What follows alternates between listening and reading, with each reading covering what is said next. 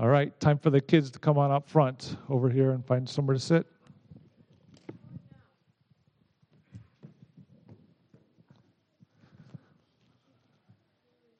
Go ahead, make your way up, find somewhere to sit with us.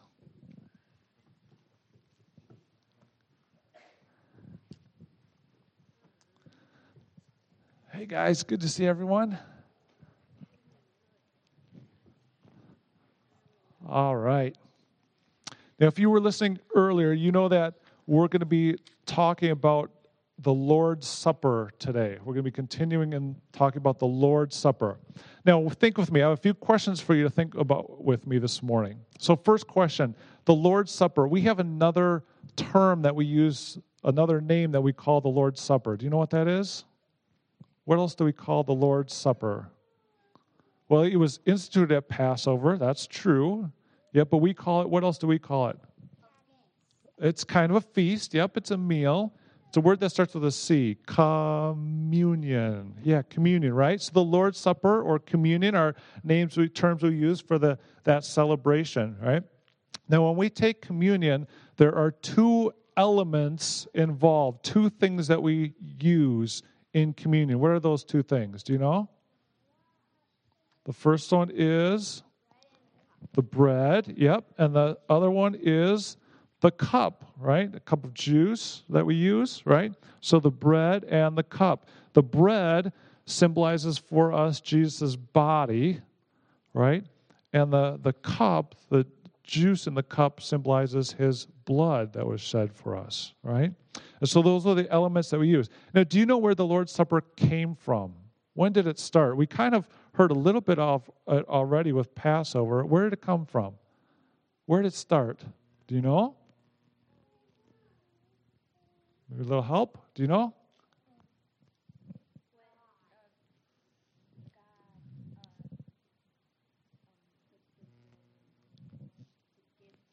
Yeah, when Jesus was with his disciples, right? And it was at the Passover meal that we that we heard that the Passover meal Jesus started this with his disciples, right? And now the church is to continue celebrating communion together. Now, when Jesus started this with his disciples, Pastor Jeremy talked about this earlier, he had a purpose for it. He told his disciples, Do this in remembrance of me, right? And so Jesus knew how forgetful we can be. And so he gave us communion partly to help us to remember him. So we are not to forget about Jesus, but always to remember him, right? Now, do you know the specific thing that we are supposed to remember about Jesus when we celebrate the Lord's Supper? We're to remember his death. We're to remember that Jesus died. We're supposed to remember that Jesus went to the cross as a sacrifice for our sins. We're supposed to remember that Jesus shed his blood so that we could be forgiven. And so the Lord's Supper is a time for us to be very thankful for Jesus and all that he did for us and to celebrate what he did for us by dying on the cross for our sin. And the Bible says in 1 Corinthians, as we'll read today, that in taking the Lord's Supper, we proclaim Jesus' death. So every time we celebrate communion, we together as a whole group are proclaiming, we're preaching the gospel.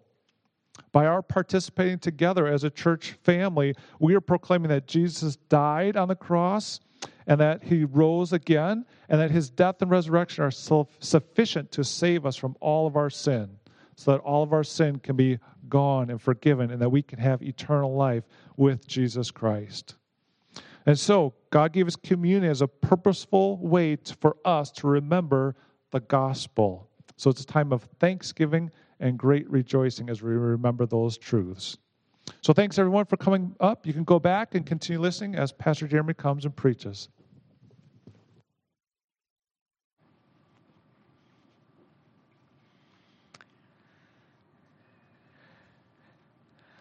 All right, if you have your Bibles, please turn with me to 1 Corinthians chapter 11.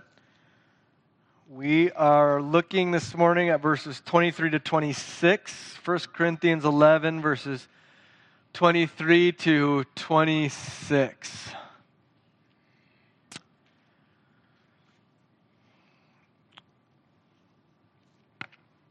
we saw last week of uh, what a mess, again, the church there was, especially when they were celebrating the Lord's Supper. They were dividing, especially amongst those who had and those who did not have, so amongst the rich and the poor.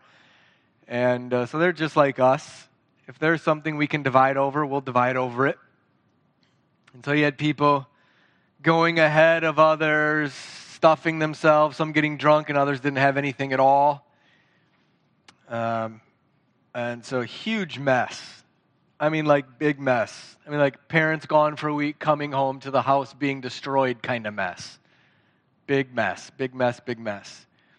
And Paul's solution is verses 23 to 26. And the solution to this mega mess is very simple. It's very, very simple. I love this about the Bible. I love it about God.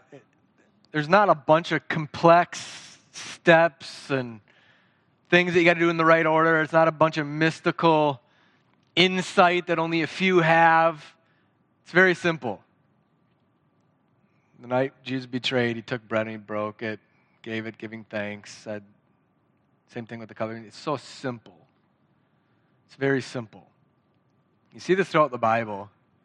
You and I get into all kinds of difficulties and troubles, and God's solutions are often a verse long.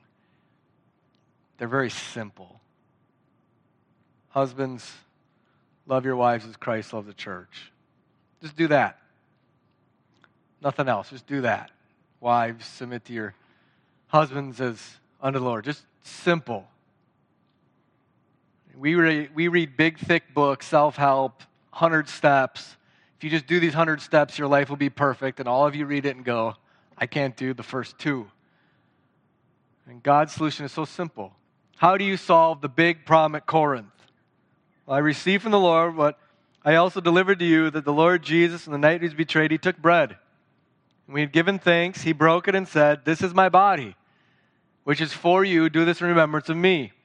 In the same way, also, he took the cup after supper, saying, this cup is the new covenant in my blood. Do this as often as you drink it in remembrance of me. As often as you eat this bread and drink the cup, you proclaim the Lord's death until he comes. Simple. You'd think Paul would have some huge, mega important way to solve this problem. Now he just goes back to what Jesus did and he just rehearses it for them again. He's already delivered it before, he's going to deliver it again. It's very simple. So may God give us faith to do that. Let's, uh, let's pray before we jump in. Father, give us understanding according to your word. Teach us your statutes. They're right, they're a delight, they're a help. And so, God, when we go astray, turn us right back to what we have lost, which is your word. Pray for help now. In Jesus' name, amen. Let's begin with this first half of verse 23. I received from the Lord what I also delivered to you. Um, Christians are inherently conservative. Um, this is related somewhat to political conservatism. Conservatism is just keeping what is old. It's going back to what has been lost. It's standing firm on founding principles and truth. This is what Paul is doing. I received from the Lord what I delivered to you. He, he's just going back to Christ and Christ's truth. It was delivered by Christ. Paul is reminding them again. And so Sometimes we think that that's boring. Conservatives are the boring party, progressives are the exciting, the new. I think it's exactly the opposite, tell you the truth. There's nothing exciting and new about doing what everybody else is doing right now, currently. Like getting a tattoo is not exciting because everybody gets tattoos. Getting your hair colored is not new, it's not trendy, it's not unique. Everybody gets their hair colored. today. Conservatism is wild. Standing firm on what everybody else is running away from is exciting. You should try being pastors and elders in a church is just trying to stand firm on what it is. It's really exciting. It creates all kinds of difficulties and controversies. It's fun. It's wild. It really is, isn't it, guys? You as elders, right? Just trying to stand firm in the midst of a torrent, torrential river, just trying to sweep you down to just stand there. It's really thrilling. I'm not, I'm not being tongue in cheek here. You think I'm like pulling your chains on. I'm really not. It's all that Paul does here. Just he goes right back to Jesus. What I received from Jesus, just do that. Let's go back. And so we're, we're never going to be a trendy church. I don't have cool colored glasses. I wear a shirt and a tie. Right? We're not, we're not trying to be the latest and greatest here.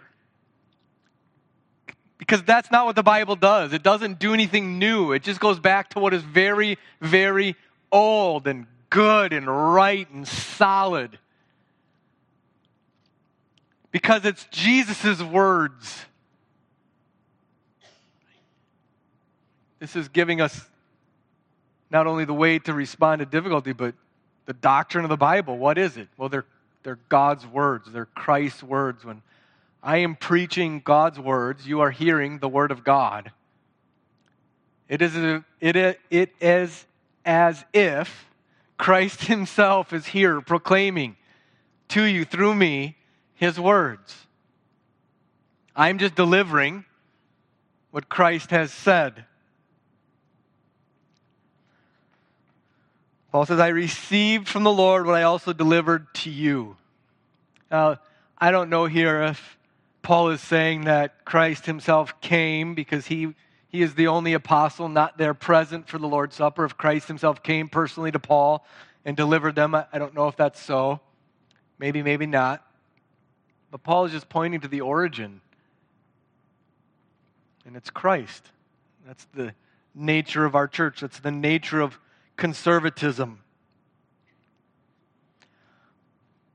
And so Paul is here getting at our fundamental problem. What's your, what's your problem? You ever say that to your kids? What's your problem?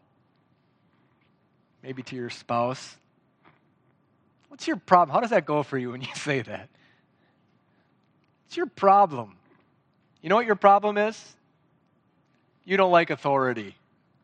That's your problem. I can say that lovingly. Kids, your problem when you're fighting with your parents is that you don't like your parents' authority. You don't like it. Wives, do you know what your problem is when you're angry at your husband? You don't like his authority. You know what our problem is as believers? We despise Christ's authority. We want to try something new. We want to go it our own way. So Paul just simply says, I received this from Jesus, I'm going to deliver it to you. He's the authority. So Paul gets right to the heart of the issue here, of your and my issue we really do despise authority. We won't wear masks because Governor Evers said to wear it, and Governor Evers is bad. And he doesn't know the science. He hasn't read the stuff about masks, but I have. I'm not listening to him because I'm the authority, not him. Do you love pastors who get right at the stuff that makes you most angry? You should listen to Governor Evers, shouldn't we? How you doing with that?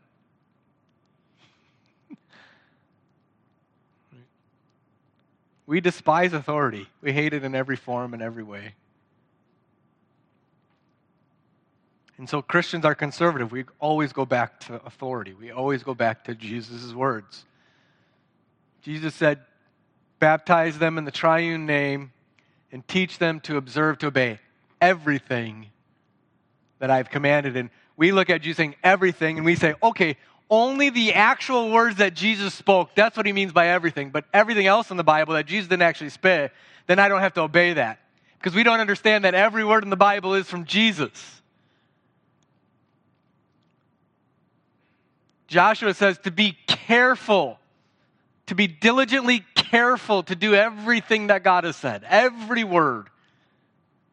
And that's what Paul does. He just takes them right back to these simple words of instituting the Lord's Supper that Jesus spoke and says to this horrific, decimated mess of a hurricane in the Corinthian church, it just simply says, let's just do what Jesus says. let's just go back to his authority. I got nothing else for you. So let's that's what we want to be as a church. We're going to mess this up. We, sang it. We're going to, until the day we die, struggle with rebellious hearts against authority. But we're going to try our best, by God's grace, to just simply continually go back to what Jesus says. So, what does Jesus actually say? Well, it's very simple. The night when he's betrayed, he took bread. When he given thanks, he broke it. This is my body, which is for you. Do this in remembrance of me. In the same way, he took the cup after supper, saying, This cup is the new covenant in my blood. Do this as often as you drink it in remembrance of me. Let me talk about this new covenant language here. This cup is the new covenant. New. New, of course, means that there was an old. Old in relation to the Old Covenant, the Mosaic Covenant. A covenant is a treaty of sorts between two parties. This covenant is a unilateral treaty. It's not bilateral. It's not two parties coming to an agreement on the terms. It's one party who's done all the saving because he's God, telling you the terms and bringing you into an eternally saving covenantal relationship of love with Him because He rescued you from sin and death and Satan and hell. And then He says, These are my terms. Here it is.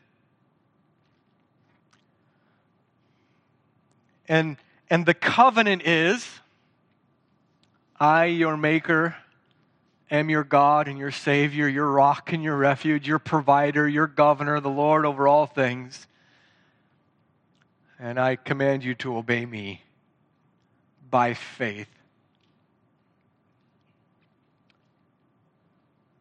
And these covenants, whether it's old or new, are always instituted by God giving us signs and seals to remember them.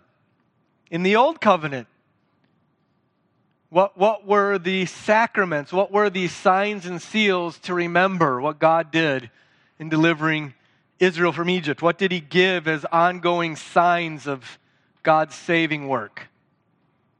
To remember the covenant. What, what were they? Circumcision and the Passover meal. Circumcision was a bloody entrance, a sign of entrance into the covenant. It was bloody. And then the meal, the Passover meal, was a sign of ongoing participation that marked God's people as his people, his unique people, and of fellowship with him. But now there's a new covenant. Those old covenant signs are gone. We no longer are required to circumcise. We no longer need a Passover celebration. There's a, a new covenant. Each covenant has a head. Who is the head of the old covenant? Moses. Where's Moses? Moses! Anybody seen Moses lately? He's dead. He's in a grave. the head of the covenant died. At the end of Deuteronomy, it says that one like Moses is coming. And at the end of Deuteronomy, it says he's not here yet. We're still waiting. Well, a new Moses has come. His name is Jesus Christ. In Hebrews 7:22 it says that he is the head of a new and far better covenant. What's better about the new covenant? Well, the head of it isn't dead. He did die, but he rose and he reigns, ascended, ruling over all things. And also, Moses couldn't die for the sins of his people. They had to sacrifice animals again and again and again. That was part of the Passover. You had to sacrifice a lamb. Every year, over and over and over and over again. Why? Because it couldn't really deal with the sins of his people. So Christ, the head of the covenant, is also the sacrifice of the covenant. That's what's new about it. And so then, the old is gone, it's obsolete in Hebrews 8:13. And we have new covenant signs. Baptism replaces circumcision.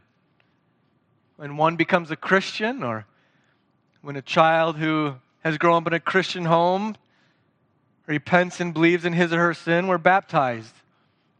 Circumcision was a bloody sign. Baptism is a bloodless washing sign. Why?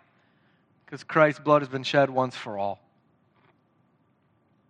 The Lord's Supper, then, is the new sign that Christ instituted during the Passover, replacing the Passover as an ongoing reminder of fellowship with God, of being nourished and strengthened on Jesus Christ. And so Jesus gives this very simple covenant sign of the Lord's Supper. His body is represented by the bread. The bread is not his body. It's a sign signifying that Christ has a body and that it was sacrificed. That's what the broken bread signifies. It doesn't signify broken bones, it signifies sacrifice. And when you hold the bread, you're holding a symbol signifying this reality that the eternal God took on flesh, and in his flesh he suffered for us, for our sins. He is the sacrifice. Likewise, you hold a cup with drink that cup is a symbol signifying the blood of the Savior. It isn't the blood, it is a symbol signifying that Jesus Christ shed his blood. And in Matthew, it says, for the forgiveness of our sins. And as we partake of those simple elements, simple bread and a simple cup, as we partake of them, we are somehow, as we've seen in 1 Corinthians 10, participating with Jesus. We're in union with Him. We're fellowshipping with Him. We're one with Him. We draw near to Him as He draws near to us. Paul says that he received this from the Lord and that we're to do it. Do this as often as you drink it in remembrance of Him, to remind us. And this reminder is more than just like playing memory. It's a spiritual, nourishing reality that God is our God. We are not what we were, and we belong to Him. And that His Son is our eternal Savior, and that this is real. Don't you need that? You ever doubt that this is all real? I do. You ever doubt that there is a God who took on flesh and died in my place for my sins? You ever shake your head at that and go, the Lord's Supper is meant to confirm it. It's meant to make it more solid in your brain because we're human. We need physical things. This is the most difficult reality about being a Christian. You know what the most difficult reality about being a Christian is? He's not here. We don't see him, we can't touch him but you can hold bread and you can hold a cup. And God, there by His Spirit, is spiritually signifying to you that this is real. You taste it, you touch it, you smell it, you participate in it, you take of it. Well, what does this mean for us? What do we do with this? Just simply say again the authority behind this is Jesus himself. He instituted it, He did it all. And let's not forget that Paul notes here that he did it on the night when he was betrayed. I brought this up before, and it, it's really a, a, a helpful thought for me. It, it invigorates me to think this is the last thing that he did. Of all the things that he could have done, the one thing he did right before Judas betrayed him was institute the Lord's Supper as a perpetual, ongoing sign and symbol of his sacrifice for us. And then he said, Do this. Do this. Jesus did the first Lord's Supper. They're in three of the Gospels in Matthew chapter 26, and Mark chapter 14, and in Luke chapter 22. They record Jesus sitting with his disciples separate from the Passover. During the Passover, he, he did this separate thing that wasn't done during this Passover and instituted the Lord's Supper.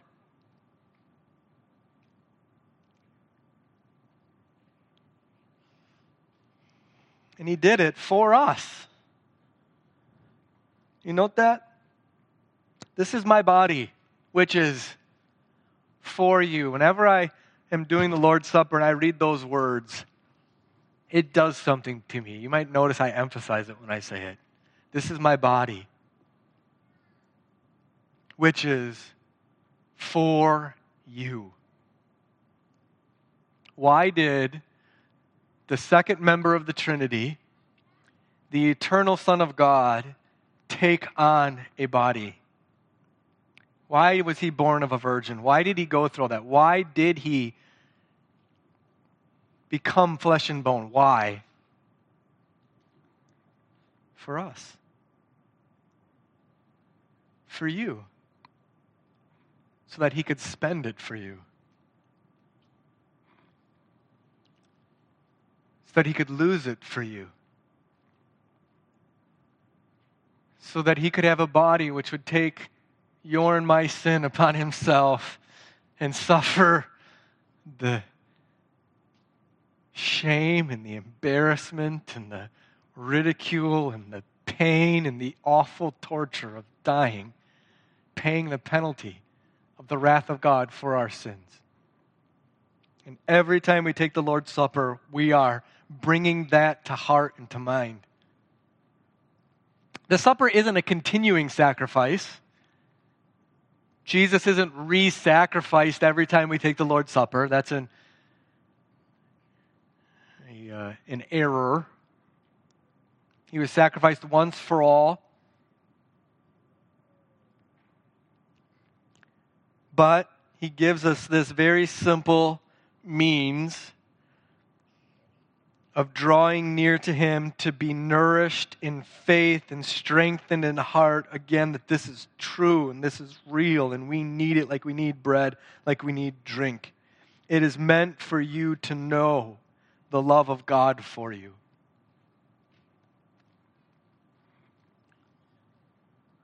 Because you doubt that, right? You don't doubt that God is love. You don't doubt that God loves us. You doubt that God loves you. And you have to hold the bread, and you have to hold the cup, and you have to eat the bread, and you have to drink the cup. And God is trying to get it through your thick skull that He is for you. that He is for you. That He's not just a generally loving God, He's a Father who knows you. He knows your name, He knows everything about you. He sent His Son to die for you. It's why it's a personal thing. We don't have a priest up here taking it for you all. We have a pastor and elders who bring the elements to you so that you can participate with Christ yourself and hear again that the God in heaven, your creator, Lord over all, loves you intimately.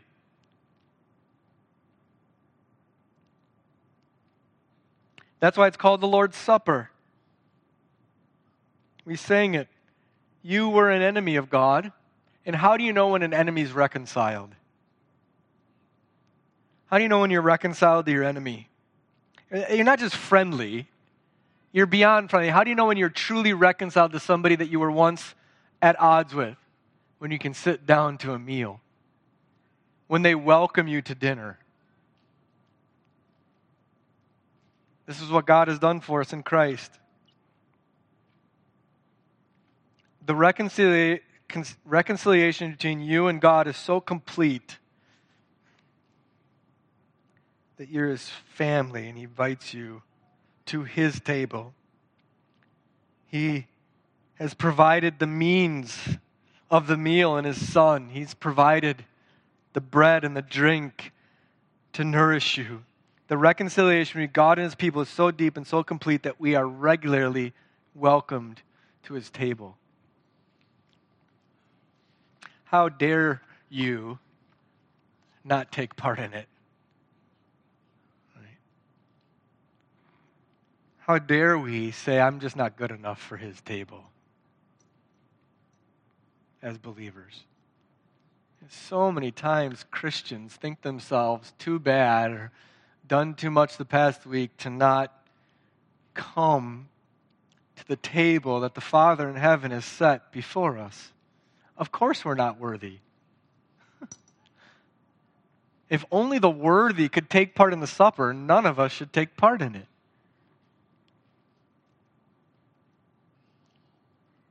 Right, don't forget the parable Jesus told of the man who, the rich man who put together this great banquet and he invited all of the, the, the good people, the wealthy people. They were all too busy. And so then who did he go invite? The poor and the homeless and the vagabonds and the smelly and the flannel wearers those with dirty hands, and he invited you. The only time you, as a confessing believer, should not participate in Lord's Supper is when an elder tells you that your sin is such that you shouldn't anymore. When you've been disciplined by the church. No Christian is given the authority to self discipline at the Lord's Supper. You know that? Nowhere in the Bible has the authority been given to an individual believer to discipline themselves and remove themselves from the table the Father has set. If you have such sin in your life that you shouldn't be taking the Lord's Supper, then you should be coming to the elders. Or if you know in your spouse or in your child or in another member such grievous sin that they are taking the Lord's Supper in such an unworthy manner that it should be made known to the elders. That's what we're for. Otherwise, we come in faith that Christ is a sufficient Savior. And this is one of the very unique things about the Lord's Supper. It's one of the paradoxes of the Christian faith. We see in, in the church in Corinth such disunity. In such disunity. And yet, the, the Lord's Supper is a, a unifying meal. It's to show our oneness. Our, we're one body, we're a family, right? And yet, when you take the Lord's Supper, it's showing our division from the world. Every sign of the covenant, baptism, the Lord's Supper, is meant to show division, separation. It's meant to mark you off. It is meant to declare that you have an allegiance above all other allegiances, that Jesus Christ is Lord. And so sometimes some of you might come here with a spouse who isn't a believer. And right there, as you take and he or she doesn't take, you are showing a division. You are showing that you have a more fundamental unity with Jesus Christ than you do with your spouse that God has made you one flesh with. You might see that with your children. It is meant to communicate to unbelievers this division that God is a judge and that all will give an account to him. So the Lord's Supper is a, a judgment as well. You have to make a judgment. We have to make judgments. Unbelievers are not welcome to the Lord's Supper. That's why in the history of the church, often, and it still happens, that they had a separate communion service after the regular service. And they would dismiss any who shouldn't take of the Lord's Supper. I believe in the O'Malley's in Ireland, they did that still. It still happens. It's because they took it so serious. It's such a dividing meal. Only God's family is welcome. And so it is, as we often say in baptism, giving outward to the inward. And our salvation is an inward spiritual reality. But the external visible is taking the Lord's Supper, it's baptism. This is why Jesus says, You can't love me if you don't hate your mother, brother, family, even your own life.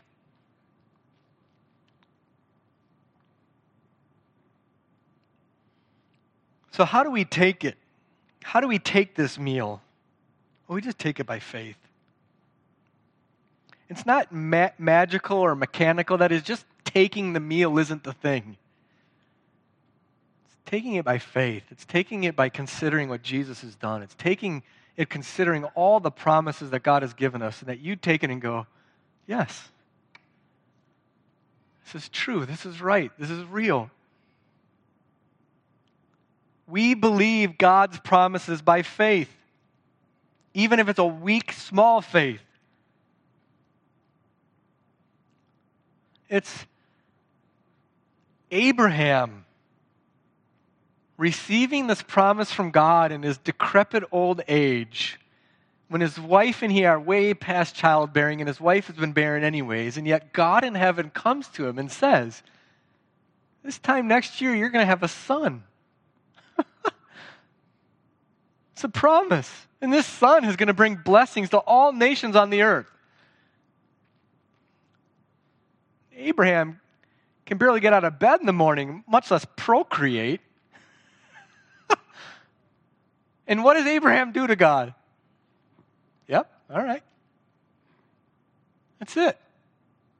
It's Mary. Before marriage, a virgin, the Holy Spirit coming to her, an angel coming to her and saying, you're going to conceive, and the child within you is going to be from God Himself by the Spirit. and, and the Son that's going to be in your womb is, the, is God. He's the promised Messiah. He's going to save God's people from their sins. what does Mary do? Let it, let it be to me as you said. All right.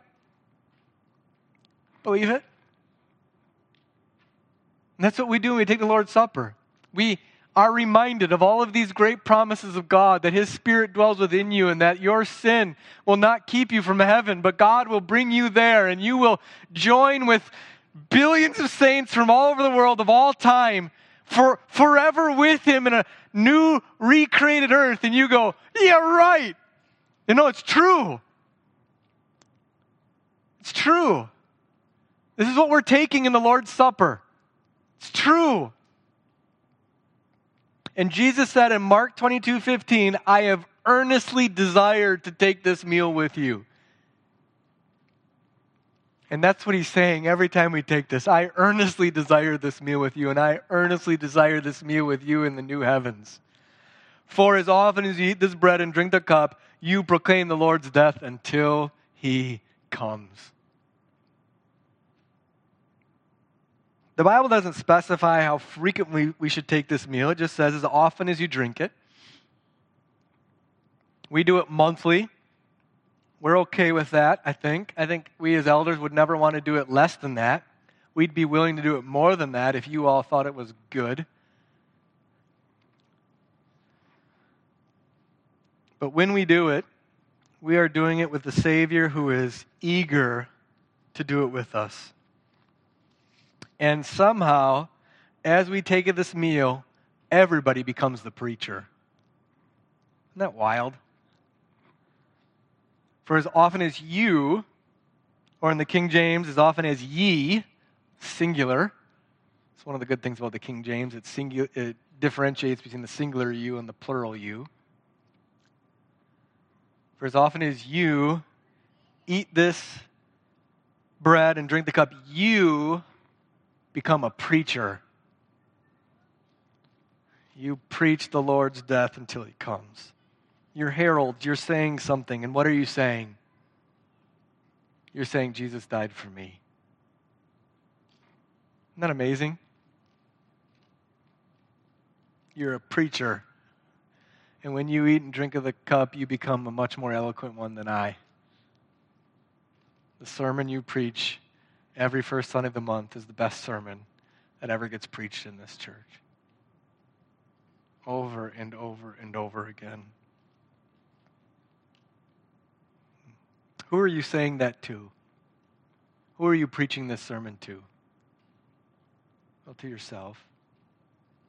But, as Keith said, we're singing to each other. We're preaching to each other. You are proclaiming the Lord's death to the people seated around you, to your spouse, to your children, to the other members of this church. You are proclaiming Jesus died for you. He is your Savior. His blood is sufficient. And then we're proclaiming to unbelievers You get to do that. What a privilege, huh? Let's pray.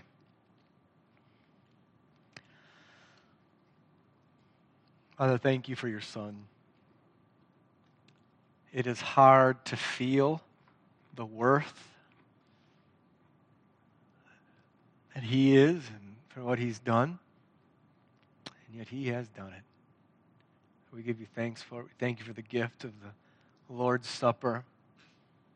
We ask that you would help us to take it by faith when we do take of it.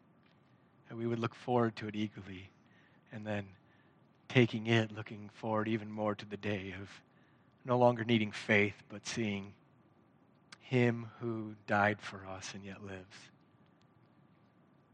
A place where there is no more death and there is no more sin. We get to join with all of your people and so until that day, strengthen us, oh God, nourish our faith as we take the Lord's Supper and teach us to do it in a manner uh, worthy of it. I give you glory for it. In Jesus' name, amen. The charge is this the Lord's Supper is a time for like real gratitude, high gratitude because of Christ and the welcome of God to his table. The kind of gratitude the Lord's Supper should encourage us is meant to spill out into all of life.